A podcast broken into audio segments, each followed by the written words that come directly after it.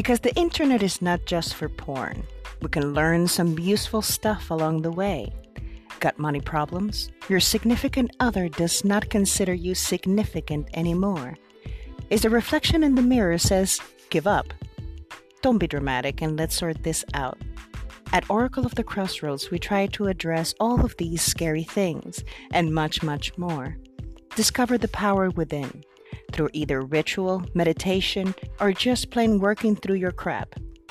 Because therapy is expensive and this is the internet. Welcome to the Crossroads.